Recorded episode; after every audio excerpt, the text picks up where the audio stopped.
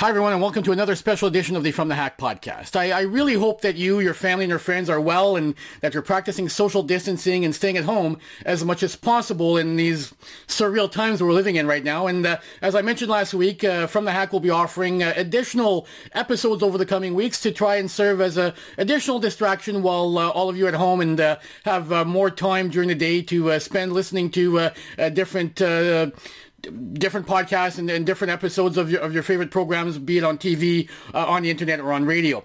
Uh, my guest today is Price Atkinson, a colleague of mine that some of you may know as the co-host of the Extra Extra End podcast. Price is also the host of the Yards and Stripes podcast that covers football programs at the U.S. military academies in the States, and he has also done a bunch of work for different outlets such as ESPN Radio. Price and I discussed some curling, but we also wanted to keep our conversation timely, so we discuss the impact impact that the COVID 19 pandemic is having on sports both in Canada, the United States, and around the world.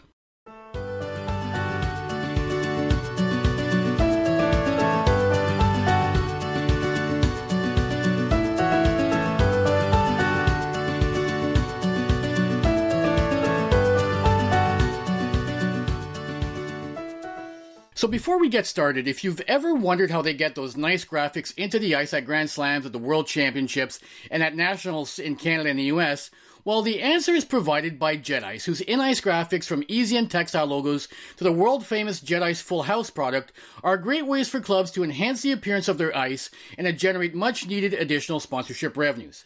Easy and textile logos are the industry standard for high-quality logos and are a snap to install. Meanwhile, Jet Ice customizable full houses are a relatively new way for clubs to grow sponsorship revenues by offering maximum brand recognition to those sponsors. No one can match Jet Ice design services, quick turnaround times, and product quality, which is why Jet Ice products are valued by major organizations such as Curling Canada, the World Curling Federation, USA Curling, and Sportsnet, who trust Jet Ice to provide the products they require for their high profile events. Jet Ice, they bring ice to life. All right, everyone. My guest today uh, is Price Atkinson, who uh, is based out of the United States and has done a lot of work uh, in the curling community over the past couple of years. Uh, Price is joining me from South Carolina. Uh, where he's learning uh, how difficult the job of teacher is, homeschooling one of his kids during this this period of quarantine. Price, first and foremost, my, my main question for you, I guess, for this whole interview is how are you doing, and, and how's the family uh, dealing with uh, with basically being in self quarantine? Well, thanks for having me, Frank. It's uh, awesome to talk to you for the first time on From the Hack uh, under some very uh, uh, abnormal conditions that I think everybody, your listeners in in Canada, people down here in the states are, are, all dealing with. But yeah, it has been an interesting transition the last few days as we my kids were off on Monday and Tuesday last week, but then spring break, or not spring break, but after those teacher work days came and went, uh, Wednesday we were off and running. Uh, uh, mom and dad had to uh, transition from, uh, I work at home every day.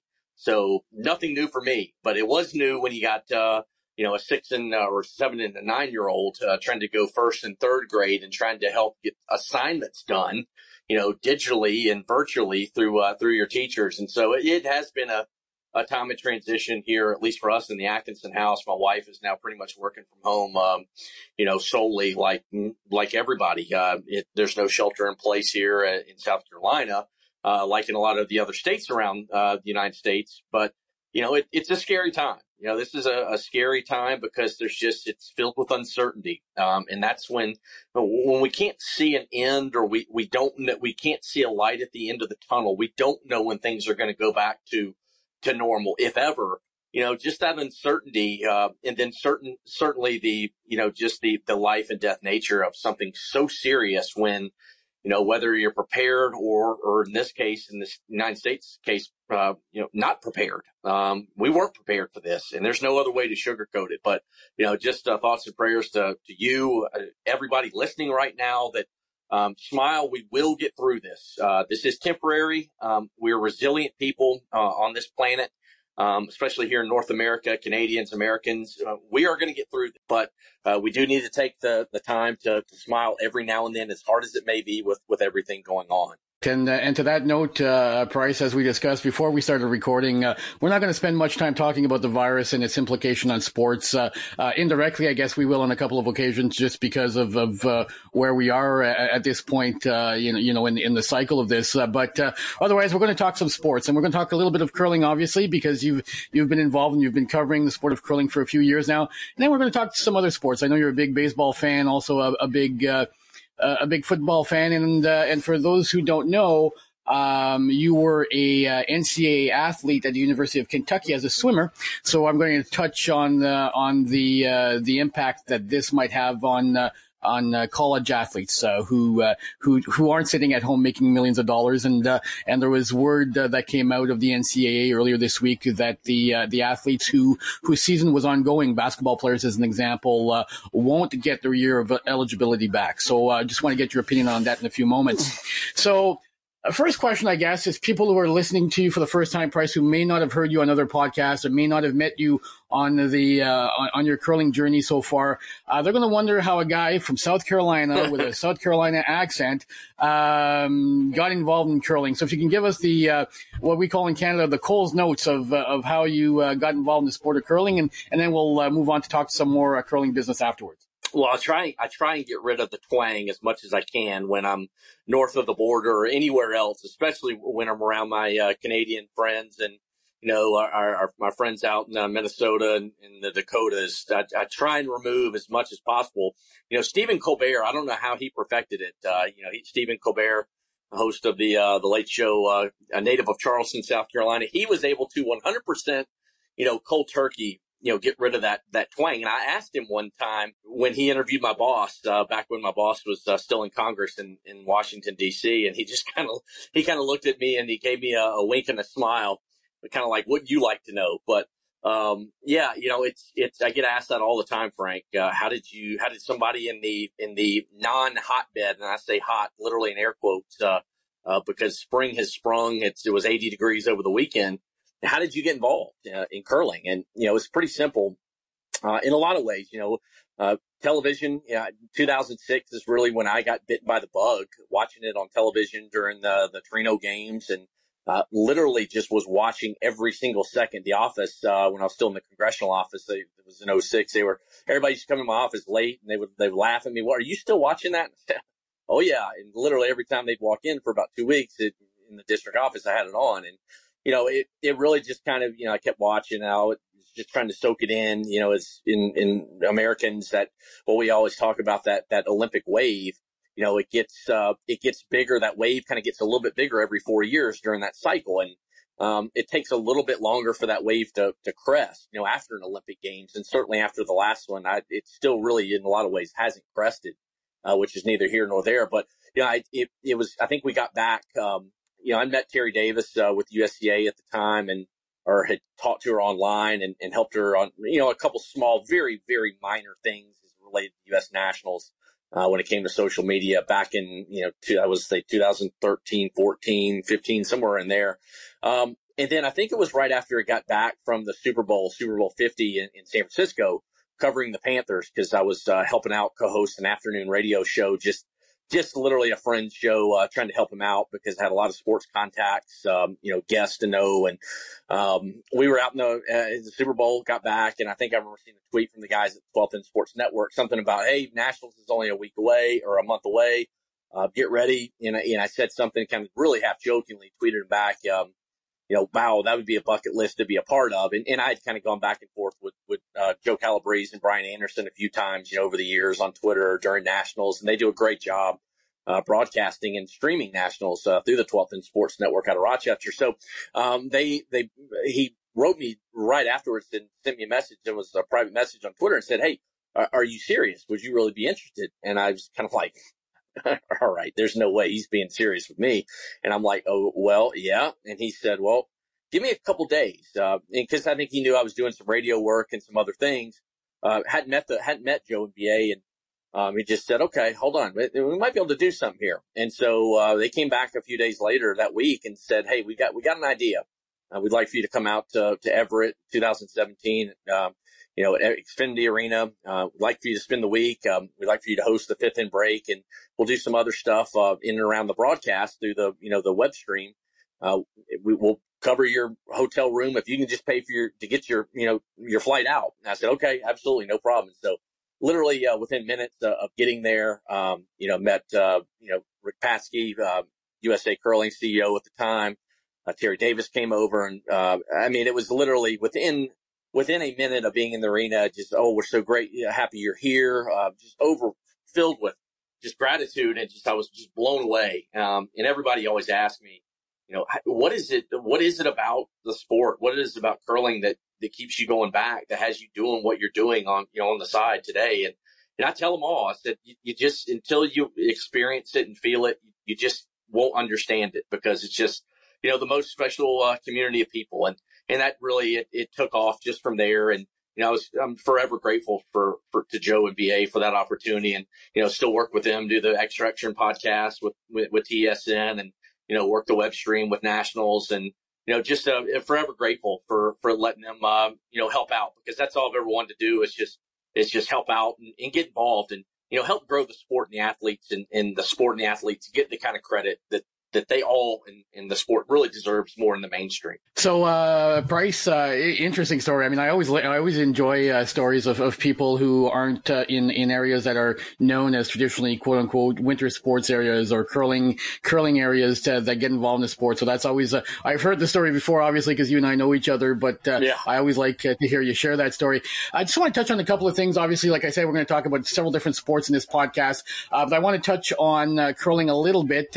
first question. Sure question I have for you, uh, if we're going to look at the uh, the U.S. Uh, uh, this season, the U.S. teams this season, uh, when Nina Roth announced that she was taking taking a break after after getting pregnant and, and, expecting a child, which she she had a healthy baby, I believe, in the in the um, January. I think I may be wrong there. I apologize, but.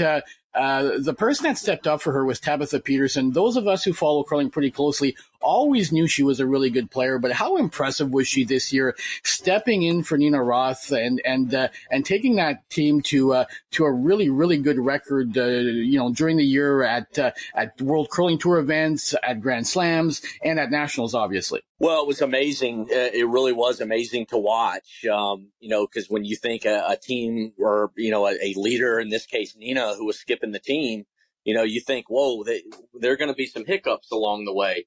And, and I guess in some ways there were a few hiccups, not many. Um, but really it was that first event, uh, in Yuseong. Uh, I was there in South Korea back in uh, early October. Uh, and I think that was Nina's last event with the team, but she was throwing first stones and, you know, Tab was, was skipping and, you know, they went on to beat, uh, Silvana Tirinzoni in what the quarters. Uh, and then, uh, they, they advanced and, and won the final.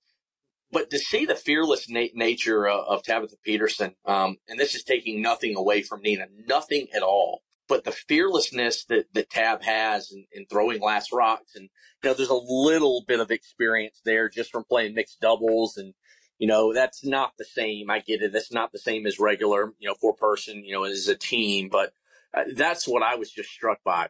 And there were a few misses early in the week. Um, you know, but there were a couple big makes, especially the the shot to win it in the in the final. Uh, but then you know you move on, just so many other moments that they had. You know, had a good week in Karuizawa. Um, you know, they they won U.S. Nationals clearly. Um, had one hiccup there along the way. Uh, they lost to Jamie Sinclair in the round robin, but you know the uh, was it the Meridian Canadian Open? You know, they make the uh, what, top four there. They finished the um, um, the round robin undefeated, beat Anna Hasselborg and, uh, you know, came back in an extra end to beat them. Um, you know, bowed out. I, I guess I should say they, they, didn't make the final four. They were out in the quarterfinals. Uh, but it was still, uh, you know, another great showing. And, you know, they are a different team. They are a different team with, with Tab and the Hack. And I, I'm not sure exactly, exactly what it is. I just know that there is a fearless nature that she has, that she is not afraid uh, when the pressure is on and that she embraces the pressure. It doesn't matter where it comes from or what it is. She just seems to thrive in those kind of moments. And it was, it was really amazing to, to watch, uh, especially them to take you know, the, with the transition, it, it, didn't seem like there was a transition, Frank. And the other story I think that came out of the United States that was interesting this year, uh, or that may have caught some people uh, by surprise, but those of us that knew the team a little bit uh, knew they were going to do or get some good results. Pardon me, but uh, uh, maybe uh, maybe some people were surprised was the Young Bucks when they won the uh, the Tier Two. Uh, Korey Dropkin and his team when they won the Tier Two event at the Grand Slam, which was kind of a, a, stepping stone for them, and they went on to have a solid season. Although they may have been brought back to earth a little bit at U.S. Nationals, it still was a really good season for them. Yeah, it was a fantastic season. Uh, no question about it. No question about it. Uh, what the Young Bucks did, they had a uh, an incredible, incredible year. Now they will tell you that that year and that season was not what they wanted it to be in any shape or form, simply because of what happened at U.S. Nationals. You alluded to, but you know, to win the tier two, um, you know, win that slam. Uh, again, it's a tier two. I understand. Um, you know, no U.S. team, men's team had, had won a slam. And, you know, there's an asterisk that comes with it. I get that. Um, they get that. Everybody understands, you know, a tier two is not a tier one. Um, but still, that's some a claim to fame that they've got that John Schuster or any other U.S. men's team doesn't have. Um, and then they went on and, you know, if there was any question whether they belonged, uh, whether any of the, either of the two, uh, the tier two teams, what Minjee Kim as well, you know, both tier two teams qualified Meridian Canadian Open. And, you know, uh, I think it was in the what the third game was it the second or third game uh, there in um, in uh, Yorkton, Saskatchewan at the uh, Canadian Open, uh, where the Young Bucks are playing Brad Jacobs. It was the very first TV game of the week, and it, they take Brad Jacobs to the last rock, and obviously Jacobs went on to win it. But it validated uh, in a lot of ways. People were talking about the Young Bucks, and they went three and one. That was their only loss in the round robin. They went on, made the quarters before they lost to Team McEwen. Um, but they come to national. They went to nationals is in a lot of ways. We talked about it on our podcast and a lot of people, who do you think's the favorite? Is it Schuster? Is it the Young Bucks? Because on paper, clearly the Young Bucks had all the momentum. Schuster, you never ever count out at a nationals, uh, U.S. nationals, just because when the lights go on, as John has joked a couple times, when the event ends in championships, that's when they get serious. Um, but things did not go the Young Bucks' way. Um, one of the big things for them uh, that there is no denying when Joe Polo was in the lineup, they were a different team. Um, and then the decision was made right before nationals. I don't know exactly when before U.S. nationals was made that they were going to move Joe out and put Alex Fenson back in. Um, it wasn't an, uh, so much an Alex for Joe trade that that was a big difference. Uh, something else that, that played a factor in it, you move a guy like Tom Howell, who is a front end player. Uh, Tom Howell is a first, second. He is a front end player, and that's what he is. He is not a third. Tom is a good friend, um, but he is not a third, a shot maker in, in that kind of position in the lineup. And so they made those changes right before nationals. It caught everybody by surprise. And when you hear a lot of other teams walking around before the event begins saying, look, our chances to win it here just went up. Uh, you know that's saying something, and they that's how much that everybody respected and knew what a different team that uh, the Young Bucks were when Joe Polo was throwing third stones, uh, and then you had um, you know Mark Fenner and Tom Howell as the front end. So it it, it was a it was an, a, uh, a decision that obviously did not work out uh, that they had hoped and thought would. It didn't. They didn't qualify for for the playoffs, and in effect, their season was over. So, Bryce, uh, I gotta I gotta ask you. Uh, the last uh, the last curling event that uh, the two of us attended uh, was the uh, Tim Hortons Brier in Kingston. Now, in retrospect, with everything that's gone on since, might not have been the best move that I've ever made, but you know, so far so good. So I'm so so I'm, I'm not overly concerned at this point from from a health point of view. but it was your first Brier. you know, they they talk about the Brier being a, a a different experience for the players, but it's also a different experience for people in attendance. Uh, it, has got a vibe of its own. Uh, can you share with uh, with the audience uh, what it was like experiencing your first Brier? Well, I'm like you. I go back actually now every couple days and have have been checking the uh, the Kingston area to see how many COVID cases there might be because I'm like, oh boy. I mean, little did we know, right? I mean, did we did not know um, exactly what the situation was going to be when we were there. But I, I, ever since getting home, um, and really last week, it just keep looking back on, on the Brier. But, you know, no media friends have gotten sick that I know of. Uh, no athletes, no coaches that we were around. Uh, nobody I know at all, at least publicly, has, has come out and has had a positive case. So I'm like you in a lot of ways that like, who just kind of wiping my brow. I think we're in the clear from that window. But yeah, like you said, I mean, that was just an amazing week uh, to, to, experience the Brier uh, for the first time. The Scotties was amazing. I had a great time. And there's, I'm a little bit partial um, to the Scotties just because uh, of the women's game.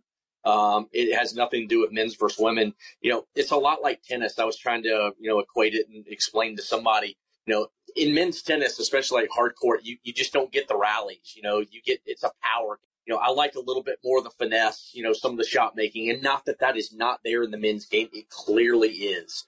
Um, but there's something about that I'm just partial, you know, to the Scotties. But when it comes to the off ice stuff, the, or when it comes to the atmosphere, the crowd, the patch, everything that has to do with the Brier, including the play on the ice. I mean, it's the Super Bowl. You know, I was talking to Chelsea Carey and just said, "I this is this is just it, it's unbelievable." She goes, "Yeah, there's there's a reason why I go to a Brier. I, clearly, I'm not playing, but it's just such a fun party, and it's just such a great time, and it really is because anybody who's everybody, it seems like is is at the Brier and seems like was in Kingston. Um, it, it's just the atmosphere, uh, the patch, the the intensity in the crowds, uh, the play on the ice. It it was it delivered in so many ways. And man, I wish, man, oh man, especially with what's going on now. I mean, I wish we could go back and do it all again. But with everything going on, I would I would do anything uh, if we could just if I could get that experience over for even a day to take away from you know what's going on here in our daily lives at this moment. If you're looking to buy some new curling equipment, look no further than Hardline. They offer premium curling equipment that is a choice of the world's top curlers. Whether it's the U.S. Olympic gold medalist Team Schuster or Women's Olympic gold medalist Sweden's Team Hasselborg, or how about the top Canadian teams, Brier Champs Team Koe, Team Gushue, Team Jacobs, Team Carruthers, and World Champions Team Edin and Team Tirinzoni. Hardline's new composite broom, the Hybrid Helium, is the lightest composite broom on the market, and it's perfect for beginners.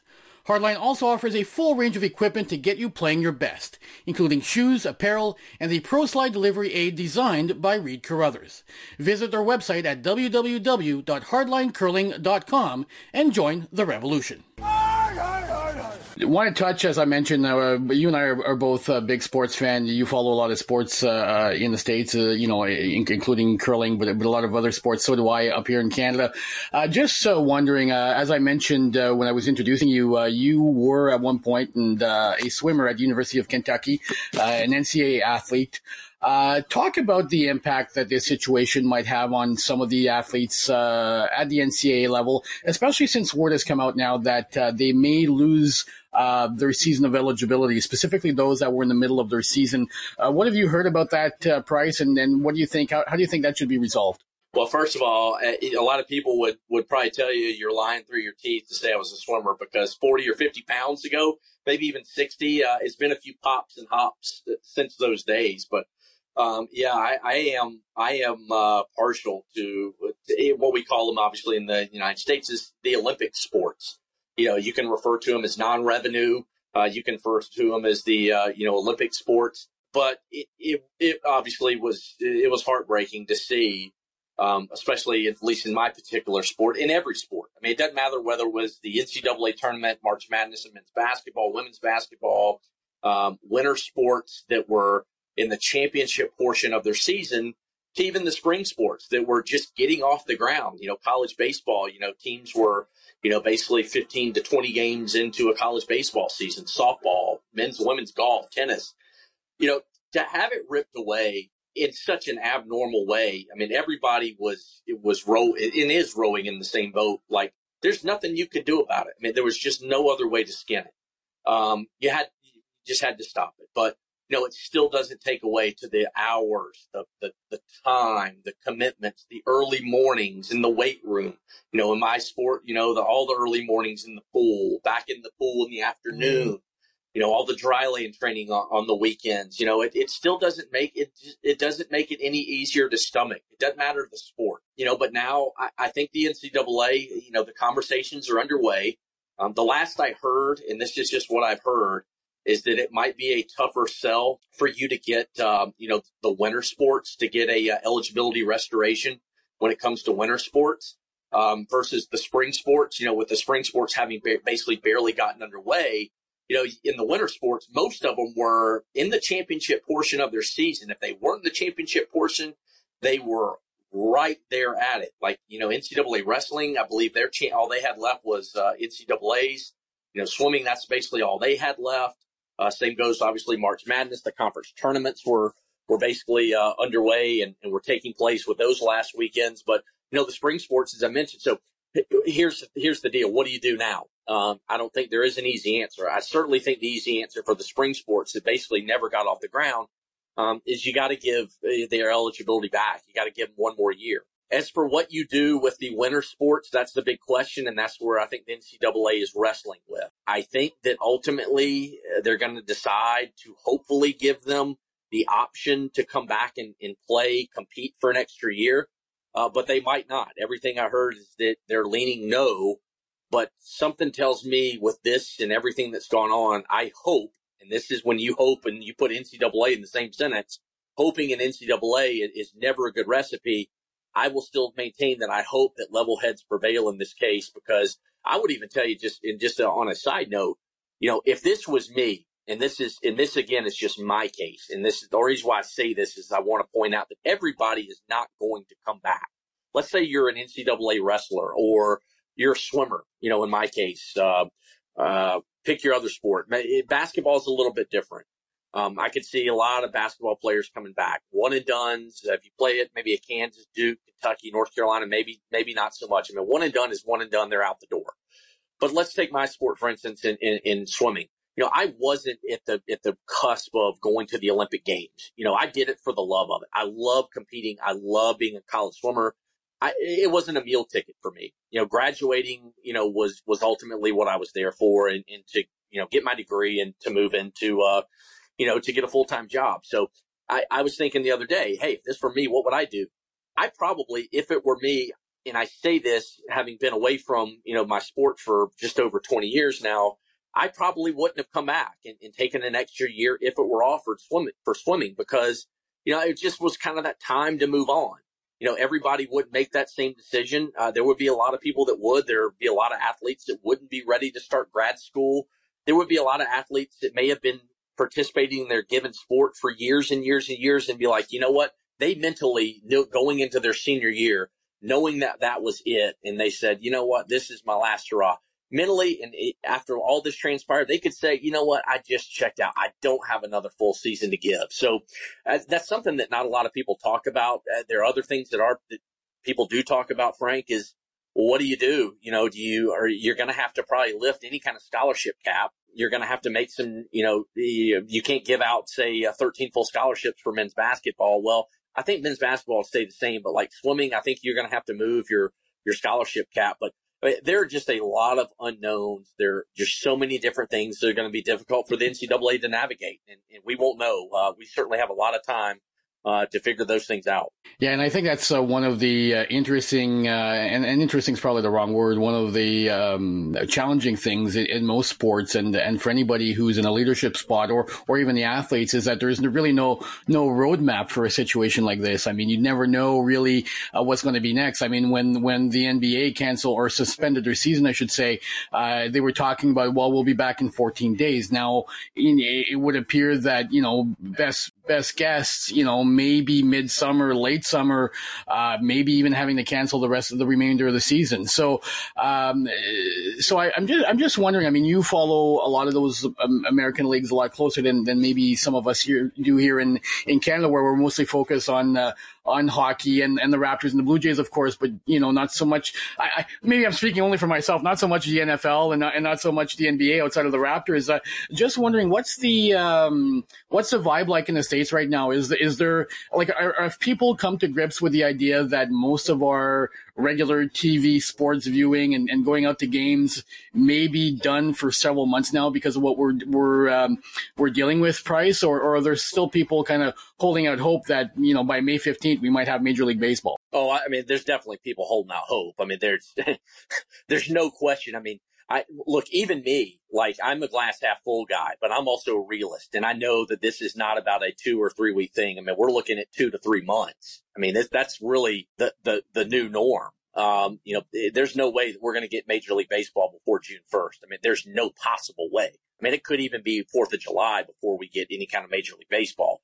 Uh, that's just me speculating. But there's, I mean, there's people holding out hope, but I think there's a ton of people that are realistic. Like, this ain't coming back anytime soon, guys. Uh, and right now, I will tell you and take it a step further, you know, there's people out there right now that are just starting to wake up. And I'm saying just starting to wake up. And these, and I'm not going to say they're the ones that we need a finger point. That would not be fair. But there are a lot of people that are starting to wake up and realize to say, look, if we don't get this thing under control and we don't get this thing stopped, and I'm talking stopped almost dead cold, we're not going to have college football. We're not going to have the NFL, you know, August and September. It's not going to happen. And so I think that realization is just starting to pop up on, on people's radar. And, you know, some of the people that might say this is, you know, no, you know, BFD, I can't get it. Um, this is, you know, this is a hoax.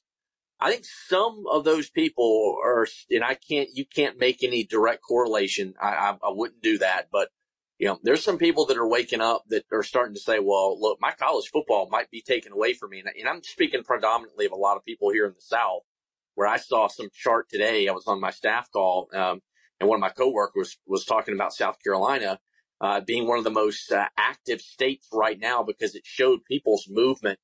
And in South Carolina, it actually was dead last out of the 50 states and showing something to the gr- degree of of people that were, you know, moving around versus, you know, quarantining and, and not leaving their homes. And I just, it just made, had me shaking my head like some people just don't get it. But, you know, it's come to the realization, Frank, that, that some people that thought this was not uh, for real, that it is for real and that if they don't take it seriously and that it is for real, some of those fans that thought thought we're just going to you know grit our teeth and get through this, some of the things they love, like college football and the NFL, it will not be there when it comes time to start in August and September. Price, you and I could uh, talk for hours, uh, but I didn't want to keep this too long. And uh, obviously, we're going to probably get a chance to uh, talk together again in the near future. So we'll we'll talk baseball and other sports uh, the next time we chat.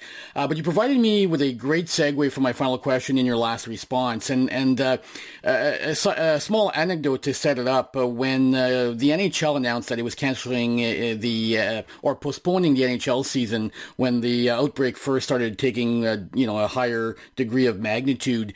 Uh, later that day, there was some there was an announcement that, that some Canadian uh, researchers had isolated the uh, the COVID nineteen uh, virus, and the joke going around the internet was that you know you cancel hockey, and then within twelve hours, Canadians have uh, isolated the COVID nineteen virus in the hope of of making it easier for people to find vaccines.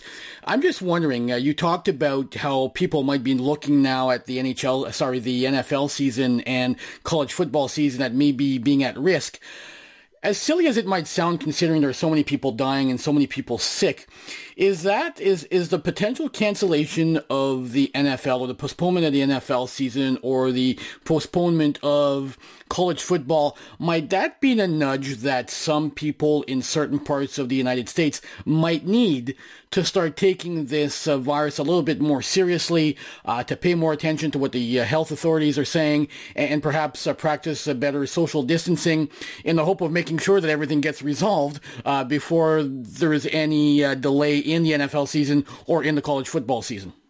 Well, I hope so, Frank. I hope that that people see and and now take this if they're not taking it seriously or haven't that they do. I mean, not only do you see people losing their lives, uh, not you know here in North America, but you know in Europe, everywhere around the world. Um, this isn't you know this this is a global crisis. Um, I, I, hate that the fact it would take potentially for some uh, NCAA football, college football, uh, the NHL Stanley Cup, uh, you know, the NFL regular season. I, w- I mean, I would hate for those type of things to be the wake up call.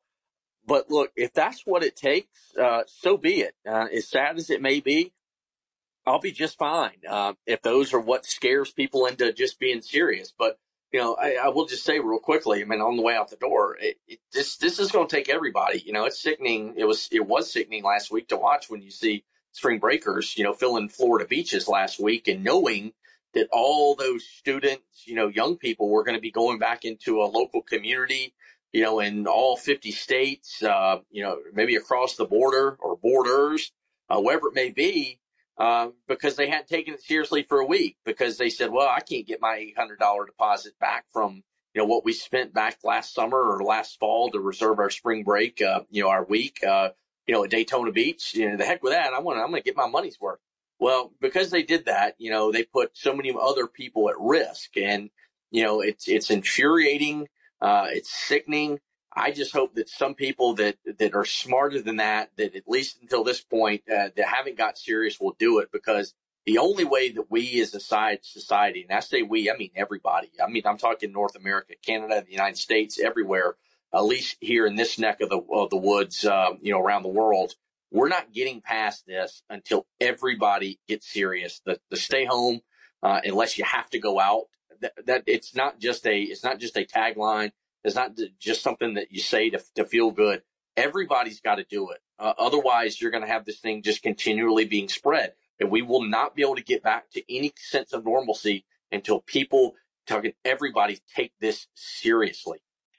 Uh, so, Price, uh, the people who will be listening to this interview will not know, but uh, we did uh, part of this interview yesterday, uh, and that was before we found out that uh, the International Olympic Committee had uh, postponed uh, the 2020 uh, Summer Olympic Games, and, and we're going to move it to uh, to 2021. Uh, we we spoke off offline. We spoke briefly about the fact that Team Canada had announced they weren't going, but we didn't want to talk about it because there was still nothing had been finalized. Well, since then, uh, the International Olympic Committee has announced that uh, they are postponing the uh, 2020 Summer Olympics uh, and moving them to 2021. Uh, the reason I wanted to include this in our interview, Price, is that you and I, um, what the audience might not know is we're we're, we're big Olympic fans, and, and I know that we were both concerned with everything going on about the possibility of having uh, athletes and coaches and officials uh, in Japan uh, for the Olympic Games in a couple of months when when the, the this pandemic might have not have been resolved yet. And signs are pointing that it won't be resolved yet. So. Uh, uh, you know, if you can share with, uh, your thoughts. I mean, I, I, think it's a great idea. I was happy when Canada uh, uh, decided that they wouldn't be attending. I thought it was a smart move for athletes. As heartbreaking as it is for the athletes, I get that. Uh, but most of them, uh, you know, if they decide to, to, to keep going their careers, will get a chance, you know, will get a chance to compete in 2021. Uh, you've, uh, you've competed at the uh, collegiate level. as we mentioned earlier in the interview, in the NCAA, and and you love Olympic sports. what are your thoughts on on the decision by the International Olympic Committee to postpone the games until the summer of 2021? Well, number one, I think they, they did the right thing. Um, not, no question about it. The thing that comes before anything and everything is the safety of uh, the athletes, coaches, and those attending. Um, and that is paramount. And when you hear uh, and read surveys that were done, I read a story this morning in USA Today about the U.S. Olympic Committee uh, um, uh, polling athletes. Uh, and you had two thirds that were in favor of, of delaying the games simply because of uh, safety reasons. You know, they didn't feel comfortable uh, because of uh, a myriad of factors, but primarily, obviously, the ongoing um, coronavirus ec- epidemic that's that's not just uh, you know sweeping the you know Asia, that's coming across Europe. Obviously, here in North America, it's everywhere, um, except obviously you know some countries few and far between. But the the biggest thing is the safety uh, of everybody that would be attending and to be participating. Um, it, it, took, uh, you know, the leadership of Canada uh, and some other nations to say, you know what, we're not going. And, you know, the IOC dawdled long enough, um, especially dragging its feet. You know, they're uh, clearly, and everybody, you know, understands to some degree at, you know, smaller more than others, but, you know, the economic ramifications are massive. Um, when you talk about delaying an Olympic Games that you had spent what I guess since I guess 2013 preparing for when uh, Tokyo was announced as the host. So, you know, major economic ramifications uh, that come with uh, delaying the games, but there are major ramifications if you're going to hold it amidst a major worldwide crisis. And with the crisis showing no signs of an end, there's no way you could put athletes, spectators, coaches in in an atmosphere uh, amidst just swirling uncertainty. And forget the fact that athletes right now, uh, pick your country.